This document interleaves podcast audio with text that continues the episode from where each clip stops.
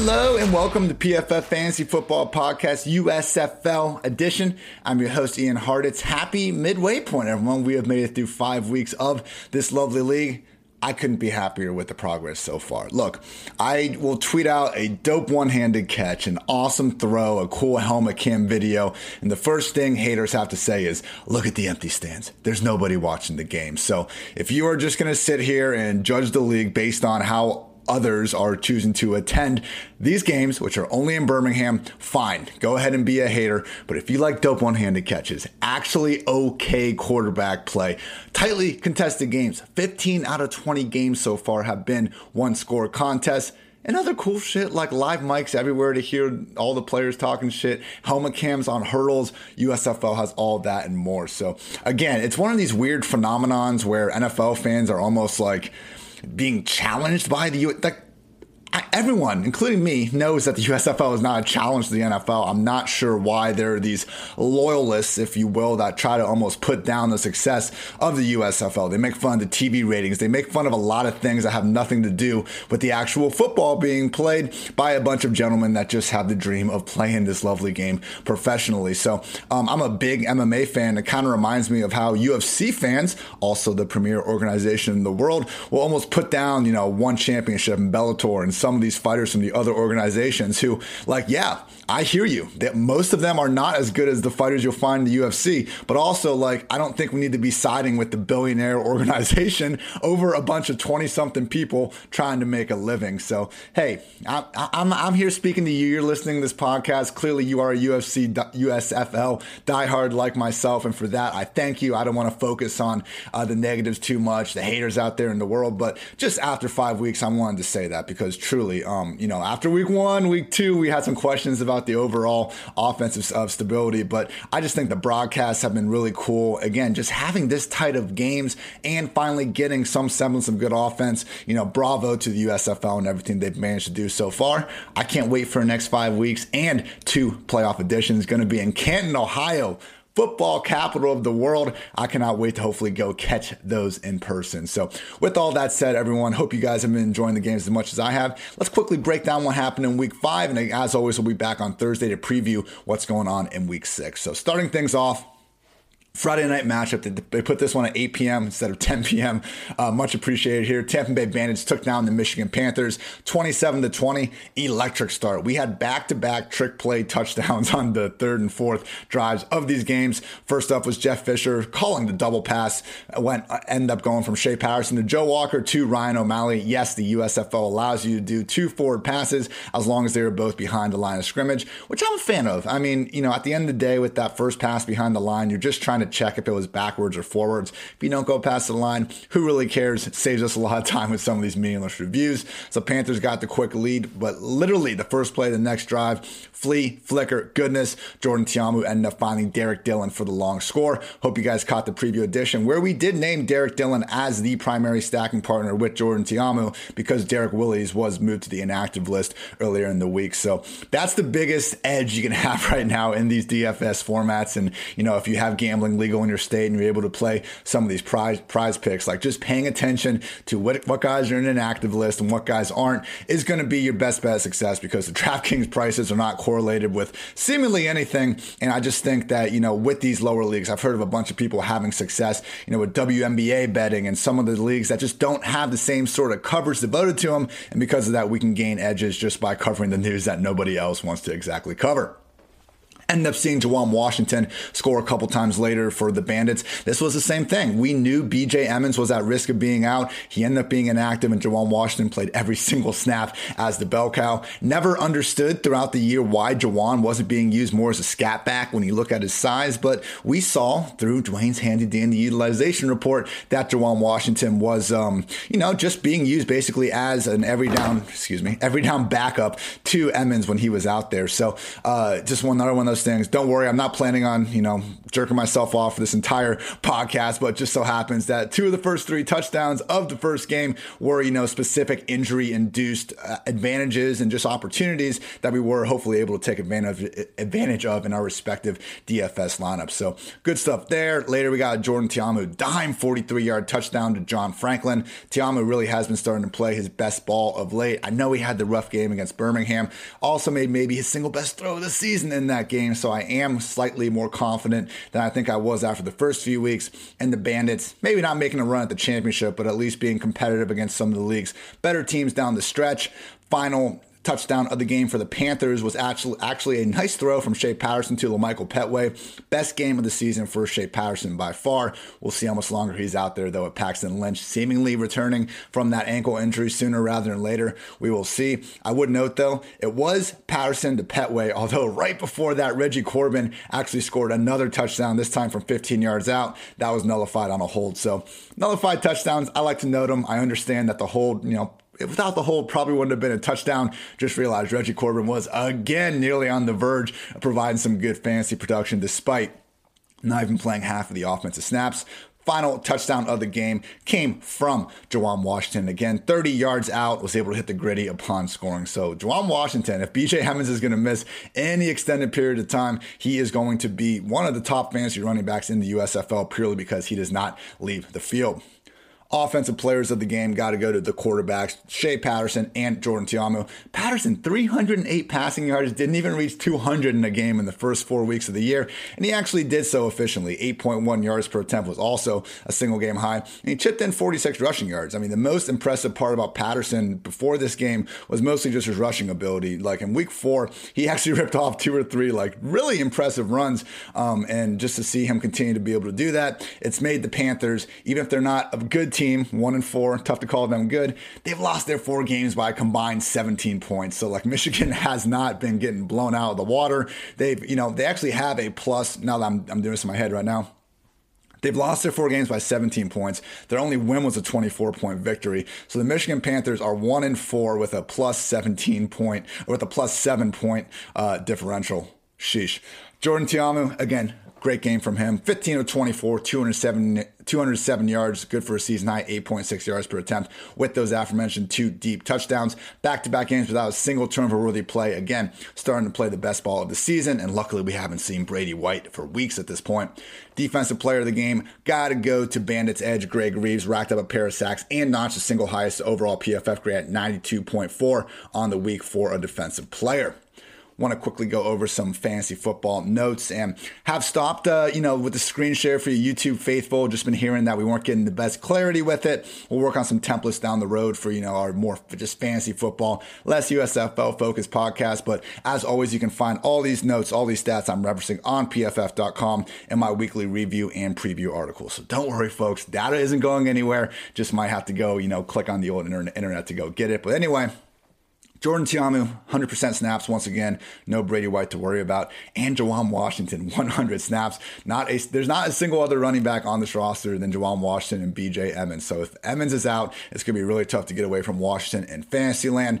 Wide receivers, John Franklin, 100% route rate, and Derrick Dillon, 69%. Everyone else was under 50%. They continue to utilize multiple tight ends. We did see Franklin lead the way with nine targets, 77 air yards, and he's the guy they use occasionally as a wildcat quarterback. So, really annoying with this Bandits offense, even as good as Ta'amu in the passing game has been for stretches. They use five, even six wide receivers and two tight ends almost every single week. So, John Franklin, and as we saw with Willie's out, you know, Derek Dillon became the play if you wanted to go with Just realize though it's a tough, tough one to figure out. And I think, you know, generally, if you do want to go with the naked quarterback, you're going to be with Jordan Ta'amu or DeAndre Johnson over with the Generals, but more on them in a bit with the Panthers, Shea Patterson, every single snap with Paxton Lynch sideline with the ankle injury. Would expect something kind of split up if they are both going to be active. Honestly, we'll kind of expect Paxton Lynch to get that chance.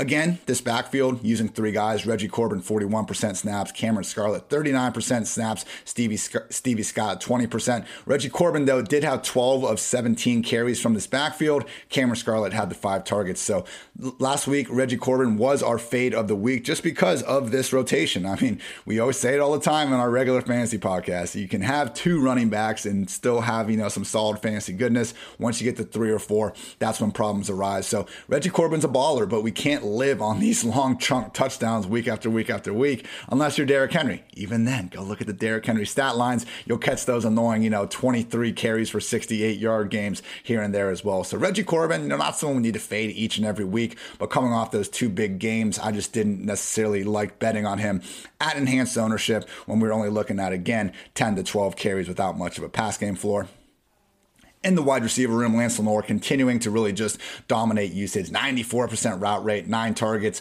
50 air yards. Devin Ross wasn't number two, but we saw his snaps uh, creep down with Joe Walker and Ray Bolden active. So honestly, in this Panthers passing game, if you're brave enough to go at Lance Lenoir, I think that's the bet. All these other guys in an offense that keeps two, three, four tight ends involved on a weekly basis, going to be fading more weeks than not. So yes, credit to again fighting Jeff Fishers for having a plus point differential despite being uh, one and four on the season. And again, Jordan Ta'amu and the Bandits look to maybe be finally catching their stride right when it's starting to matter most.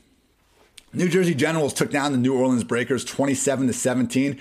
This one surprised me, but you know, when we talked about this one in the preview, the idea to getting past the Generals was always for the Breakers to start hot, get the Generals out of that run first game plan. It just wasn't meant to be. I mean, the Generals had a 14 to 3 lead midway through the second quarter after a pair of touchdown runs by DeAndre Johnson, both from two yards out. Credit to Darius Shepherd, had a nice 33 yard gain to set up the first one, and then Trey Williams for a nice 28 yard run to get New Jersey in scoring position for the second one first game all season that DeAndre Johnson played each and every snap. Seems like tentatively the Luis Perez experiment is over. I love it. DeAndre Johnson, number one in the USFL in yards per attempt, and provides just a completely different element with what he can do on the ground. New Jersey Generals, now that they are finally embracing DeAndre Johnson as their quarterback, still have some concerns if one of these teams can get up on them in a hurry. But man, this is just a tough team to come from behind against, thanks to their ability to run the football. Breakers did make it interesting, though. Kyle Sloter finally got them into the end zone. 13 play, 66 yard drive with a 20 yard touchdown pass to Jonathan Adams.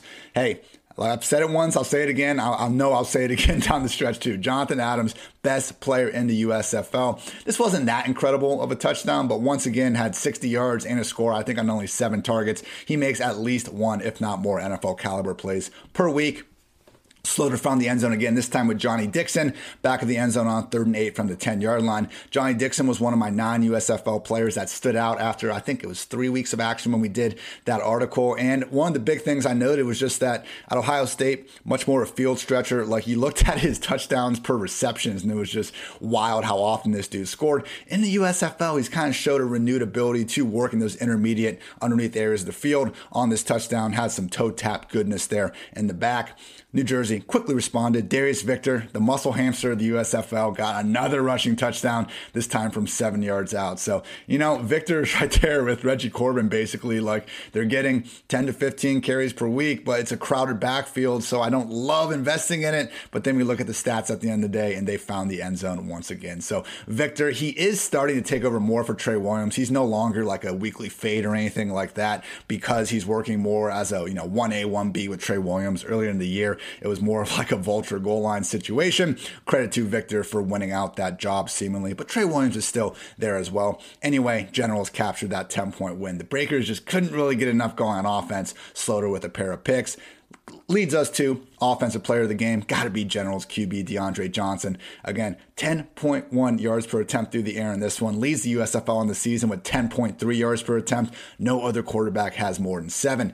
No, DeAndre Johnson. He's not Kyle Sloter good throwing the ball. He's maybe not even like Bryan Scott good. Case Cook is good. Whoever the hell you want to bring out there. But because of what he can do on the ground, it just forces defenses to play him completely different. You know, if you play man coverage, you run the risk of him scrambling and your entire defense having their backs to him. That will create a chunk play. And then when he gets those zones, you got to worry about the zone defenders also having run keys where then they make a wrong step and all of a sudden, you know, you got Lonzo Moore running for a 68 yard touchdown like he did last week. So DeAndre Johnson just really adds another element to this offense. It's a fun group, you know, the things they do with KaVontae Turpin in the run game as well. Uh, this New Jersey Generals offense proving that just because you're a run first unit doesn't mean you are boring.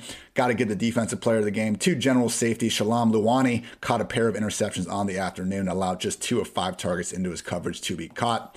With some of the fantasy football workload notes, mentioned DeAndre Johnson taking 100% of the snaps for the first time all year. Darius Victor also had the lead over Trey Williams, 57% to 43%. Both guys staying involved, though. 18 combined carries and targets for Victor, 16 for Williams. So if we do see Victor, you know, really just starting to command more of that ownership, being treated as the number one back here because of those touchdowns, just realize Trey Williams can help make up for some of that in the receiving game. And it's legal to score a touchdown, you know, outside of being when you're allowed to score touchdowns when you're not inside the five yard line. I mentioned before how Trey Williams set up one of those. Maybe one of these days he'll be able to scoot in there from 10 plus yards out with J'Mon Moore still sidelined Three wide receiver sets for Alonzo Moore, Darius Shepherd, and KaVontae Turpin. Shepherd and Turpin, I believe, are ingrained, particularly Turpin, uh, with what they do with him in the run game. Alonzo Moore, even with his, you know, week high 92% snaps, I think he'd be the one we'd see go back to wide receiver four if J'Mon Moore is healthy enough to suit up. And at tight end, Woody Brandom, 80% route rate, 100% snap rate. Just realized that Braedon Bowman was sidelined in this one. So Bowman's going to be back in the picture. Going to be tough to exactly expect Brandom to be playing that sort of every down role. With the Breakers, Kyle Sloter taking each and every snap as he should. Not his best performance, but we still consider this the best passing game in the USFL. More interesting was the backfield. Jordan Ellis, 75% snaps, 72% routes, 12 carries and a target. We did see Anthony Jones get eight carries and a target on just 25% of the snaps, but with Larry Rose inactive, it is good to see Jordan Ellis just really cemented as the number one. I think this was Anthony Jones first, maybe second game. So if we start seeing these snaps rise up, then that could be problematic. But again, we can live with these two back committees. The nightmare scenario was for, you know, Anthony Jones to come in, get this usage at the expense of Jordan Ellis and also have Larry Rose continuing to do his thing. The fact that they're basically just kind of swapping Anthony Jones and Larry Rose is similar to what Houston is doing behind Mark Thompson. So Jordan Ellis remains firmly in the conversation as, you know, one of the biggest bell cows in the league. At wide receiver, Jonathan Adams continues to work ahead of everyone else. He's been at 90% routes in consecutive weeks. Only six targets in this one, but again, more than made up for with him just being a freaking baller. Behind him, Johnny Dixon, 199 air yards on the week was the most in the USFL and had 11 targets. Scored a touchdown, didn't put up the biggest numbers, but it does seem like him and Taywan Taylor are separating a little bit from Shawn Poindexter. Dixon was at 85% routes, Taylor was at 79%, Poindexter all the way down at 44%. Not saying this is guaranteed guaranteed the rest of the way. Last week we did see Poindexter, Taylor Dixon more firmly rotating as the complementary receivers, but for now it's certainly uh, working out for Taylor and particularly uh, Dixon again with all those air yards. Tight end Sal Cannella, 95% snaps, 97% route rate, four targets, 57 air yards for his trouble. He is a true every down player in this offense. And yeah, Generals, anyone's idea of the league's number two team at this point. Credit to them. Didn't exactly see it coming. Their defense does a great job playing with the lead, and their offense just runs the hell out of the ball. I do think there's something to be said about the Generals being the run first attack that they are, that does help your defense. It goes hand in hand with that, just like the Stars, who we're about to get to, being the most pass happy offense, I, I, think doesn't do their defense any favors in terms of recovery, you know, being able to stay on that sideline, get that extra breath, things of that nature. So there you go. New Jersey Generals sitting as the USFL's second best team after five weeks of action. Birmingham Stallions took down the Philadelphia Stars 30 to 17 what we were worried about ended up happening. It just didn't matter. So I actually picked the stars to cover in this one just by the thought that we had Alex McGough and J'Mar Smith, and I thought there was going to be some trouble in paradise, you know, going into the year. Hand up, I was wrong before any snaps have been played. I said Birmingham was going to be the worst team in the league because of Alex McGough. And I will say, people, he was making me look pretty right during the first half in this one. Four for 11 passing. He did find Marcel Darius uh, for a score from 17 yards out uh, to get the Stallions on the board for their first touchdown of the game. It was a good job by McGough scrambling, but my God, this dude, like every single read option they called, he was trying to keep it. Couldn't tell you if that was the design for all of them or if it was the right move. Wasn't gaining a ton of yard zone. Didn't exactly look all that lethal with the ball in his hands. Just seemed like an erratic performance from start to finish. So I'm hoping that with Alex McGough, they just gave him that job because to be fair, he was the week one starter. You don't like seeing, you know, the preferred, the superior player purely lose their job due to injury once they're healthy enough to come back. But he now lost it when he's healthy because J'Mar Smith is the better quarterback. So Stars managed to go up 14 to 7 and kind of force Birmingham stand Birmingham's hand to go back to J'Mar Smith. Credit to Paul Terry for being a big reason why. First play of the game, he ripped off a pretty 43 yard run.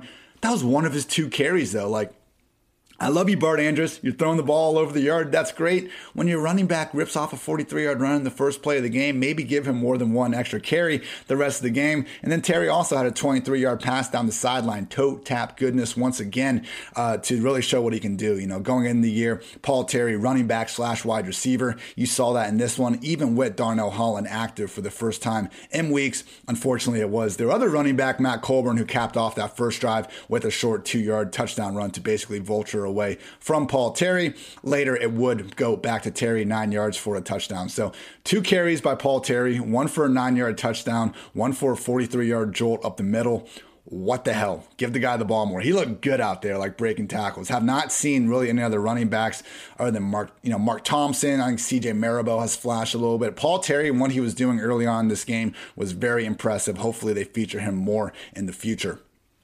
Once J'Mar Smith got under center for Birmingham, this game just turned in a hurry for the Stallions. He was able to lead them down down the field for a touchdown drive on his first drive back in the game. Ended up being a 29 yard touchdown from uh, actually CJ Marable in this one. Ended up being, er, okay, excuse me there.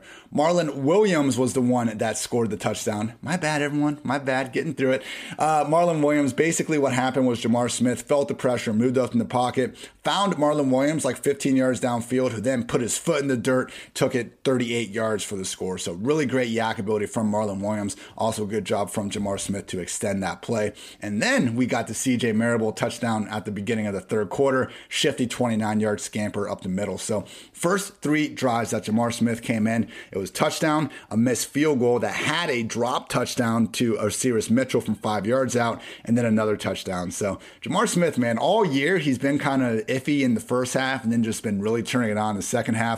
Uh, shouldn't be any surprise that he came in and just played lights out. And this one, final touchdown of the game was from Smith himself, two yards out. Credit to Bo Scarborough, new Birmingham Stallion player, uh, for racking up, I think, like five carries on that drive. He was looking good in between the tackles there down the stretch. But for the offensive players of the game, Got to go with Stallions quarterback J'Mar Smith and running back CJ Marable. Overall, Smith 17 of 22, 203 yards and a score, and also chipped in that rushing touchdown at the end of the game. So coaching malpractice at this point if they go back to Alex McGough. What more do you need to see? This is J'Mar Smith's team. And then also Marable, shout out to him, 131 total yards and a score on 25 touches.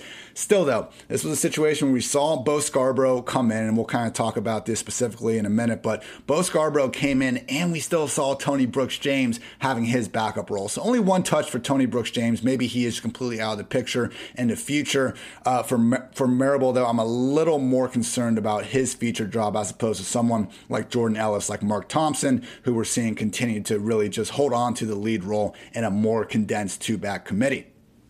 Defensive player of the game got to be Stallions cornerback Josh Shaw, one of only two players on the week to receive an overall PFF defensive grade north of 90. Shaw allowed just five scoreless yards on two completed passes into his coverage. Now for the fantasy football notes. Stallions, J'Mar Smith took over from Alex McGough midway through the second and then played every single snap. Overall was 71% on the day. You would hope that would be 100% next week. CJ Marable, 78% snaps, 71% routes, 23 carries and three targets. Bo Scarborough ultimately had seven carries on the day. So we talked about this. It's a little bit worrisome to take a new player or someone coming off injury and assuming their first week snaps are going to just persist. A lot of times you will see those increase, but with the way Marable's playing, you would like to think he's still going to be good for 15 to 20 combined carries and targets per game continue to love what Birmingham does at wide receiver because they mostly just keep the same three guys out there. Victor Bolden, 97% uh, routes. Osirus Mitchell, 82%. Marlon Williams, 95%. They had seven, seven, and eight targets respectively. So Bolden, Mitchell, and Williams, now that we got Smith back under center, can feel better than ever about trusting, you know, each of them in an actual in, an, in a passing game that actually prevents some semblance of upside. Final note, Cary Angeline, 92% route rate. Just realized that is contingent on Sage Surratt remaining on the inactive roster. With the Stars, Case Cook is continuing to take every single snap. Not bad pass rush got to him a little bit. Continues to hit those uh, vertical concepts quite well. It's kind of everything else that leaves a lot to be desired. So I think Bryan Scott just a little bit better, you know, understanding command of the offense, which makes sense. He's been playing with Bart Andrus since the spring league. Maybe Cookus will get better as the year goes on. But yes, this backfield is the confusing part. Paul Terry, 49% snaps, 49% routes. I mean, again, when I was reviewing this today, I was like, did he get hurt because he was so good in the first couple drives? But as you can see from 49% snap rate, just seemed to be a coaching decision. Matt Colburn coming in, splitting things up. I'm going to be staying away from this in the future, though, because Darnell Holland was active, just 2% snaps, though. If he's going to be active again, he was their week one starter, week two starter as well. I would imagine that Holland is going to get back to that at some point. Right now, Terry's looking like the only somewhat, you know, usable fantasy guy. That's more so because of his pass down role. I think the answer to this Stars backfield committee for now is probably just no. At wide receiver, Jordan Suell, 85% route rate, 115 air yards with a team high eight targets. No other wide receiver than Chris Rowland had more uh, than even three targets. So Devin Gray, Diondre Overton, they were the guys in three wide receiver sets, but Bug Howard basically plays wide receiver for them, team high 119 air yards, and then we have Maurice Alexander stealing some stuff away as well. So in this pass happy offense, they like rotating guys. Suell and Bug Howard have emerged as the top two players though. So Birmingham, again, let's keep J'Mar Smith out there. You got J'Mar Smith, you got that pass rush, they can hang with just about anybody. So as long as Alex McGough is not going to force his way back in that starting lineup, I do think Birmingham continues to deserve that number one seed in the USFL. Final game, Pittsburgh Maulers took down the Houston Gamblers 21 to 20. Looked like this one might get away from the Maulers in a hurry. We had Clayton Thorson hook up with Isaiah Zuber for a 24 yard score.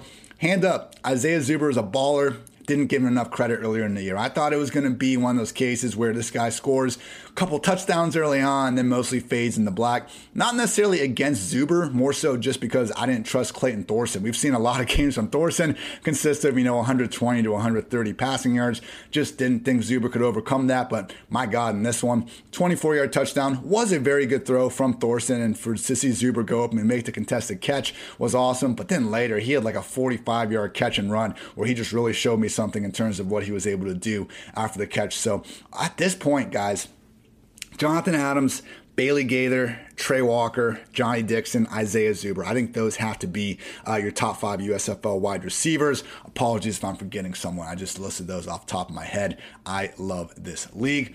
Second touchdown for the Gamblers ended up being a one yard score from uh, Clayton Thorson. Very frustrating for Mark Thompson uh, fantasy investors because Thompson did most of the work on the drive. He hurdled a dude with the helmet cam to get them in this position in the first place. And then the Gamblers, they called a run for Mark Thompson. You saw Thorson get the snap and try to give it to him. The problem was it was a bad snap. Thompson basically ended up becoming a lead blocker. Thorson was just able to reach the ball over the pylon. So if any of you out there barely lost your DFS contest, contest because Mark Thompson was like five points away. Yeah, sorry, that freaking sucks. But game was not over. Gamblers had that 17 6 lead. Maulers did not quit. Vad Lee, that's his name. He got added to the roster on May 10th to be Kyle Lauletta's backup. He ended up playing the basically the entire second half, and it was terrible at first. Like, no offense to Vad Lee, but he had this throw where it's just like rolling out to his left under pressure, still a one score game, like eight minutes left in the fourth, and just chucked it. And without a huge hit by Trey Walker, it should have been probably a pick six. So Vad Lee looked just you know he, he looked horrendous until he didn't. So credit to not looking horrendous for the entire game. Managed to find Bailey Gaither from 30 yards out to make it a two uh, point game. Even this touchdown, like Bailey Gaither, it did not look like the right read. He had two defenders, you know, on his hip, but the ball was thrown in the right spot. Gaither went up there, made the great catch, touchdown. Maulers 17 to 15, and then everyone with just four seconds remaining after Vad Lee drove them down. One play to go. Went back to his guy, Bailey Gaither, nine yards, touchdown, victory for the Maulers. I said I wasn't going to pat my back the whole podcast, but hey, we did call the Maulers finally snapping their, uh, you know, winless stretch of the season. I know it came down to the final play, but they would have covered anyway. So love to see that. Got a nice. Uh, I think we're only two on two in the week, so we're not going to, you know, go too crazy here with the champagne or anything like that. Uh, but it was good to see the Maulers get that W because they really haven't been playing that bad compared compared to the rest of the teams. Like it's, I think if we had to, you know, just do like t- uh, tiers in terms of the teams, and if you had to really just make the gaps wide. Like there just isn't that big of an overall gap, I think, even between the best and worst team. That's why 15 of the 20 games have been one score affairs. So players of the game got to be Mauler's wide receiver Bailey Gaither and Gamblers wide receivers Isaiah Zuber and Teo Redding. Redding.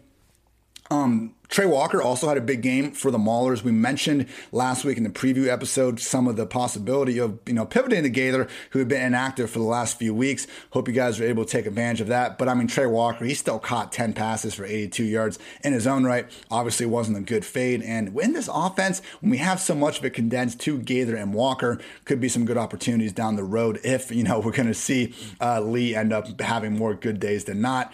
I don't know, though, guys. Like, all due respect to Gaither and Trey Walker, I just don't, I'm not going to be expecting Vad Lee or Kyle Lauletta to give us all that much on a week to week basis with the gamblers. Already talked a lot about Zuber. In terms of Teo Redding, he had one catch, but it was maybe the best catch of the year. Like, oh my God. Down the sideline, fourth quarter, one hand. That's what I was saying at the top of the show. Like, we've been getting some of these plays literally from the first play of the season uh, when Luis Perez chucked it up to um, Satterfield, who's now like not even cracking the rotation. Uh, but yeah, just some of the wide receiver play in particular in this league has been awesome. To no surprise, there are, you know, a few more athletes than on NFL rosters still capable capable of creating some good televisions from time to time. So just truly can't say enough good things about that Teo Redding catch. Check it out if you haven't already.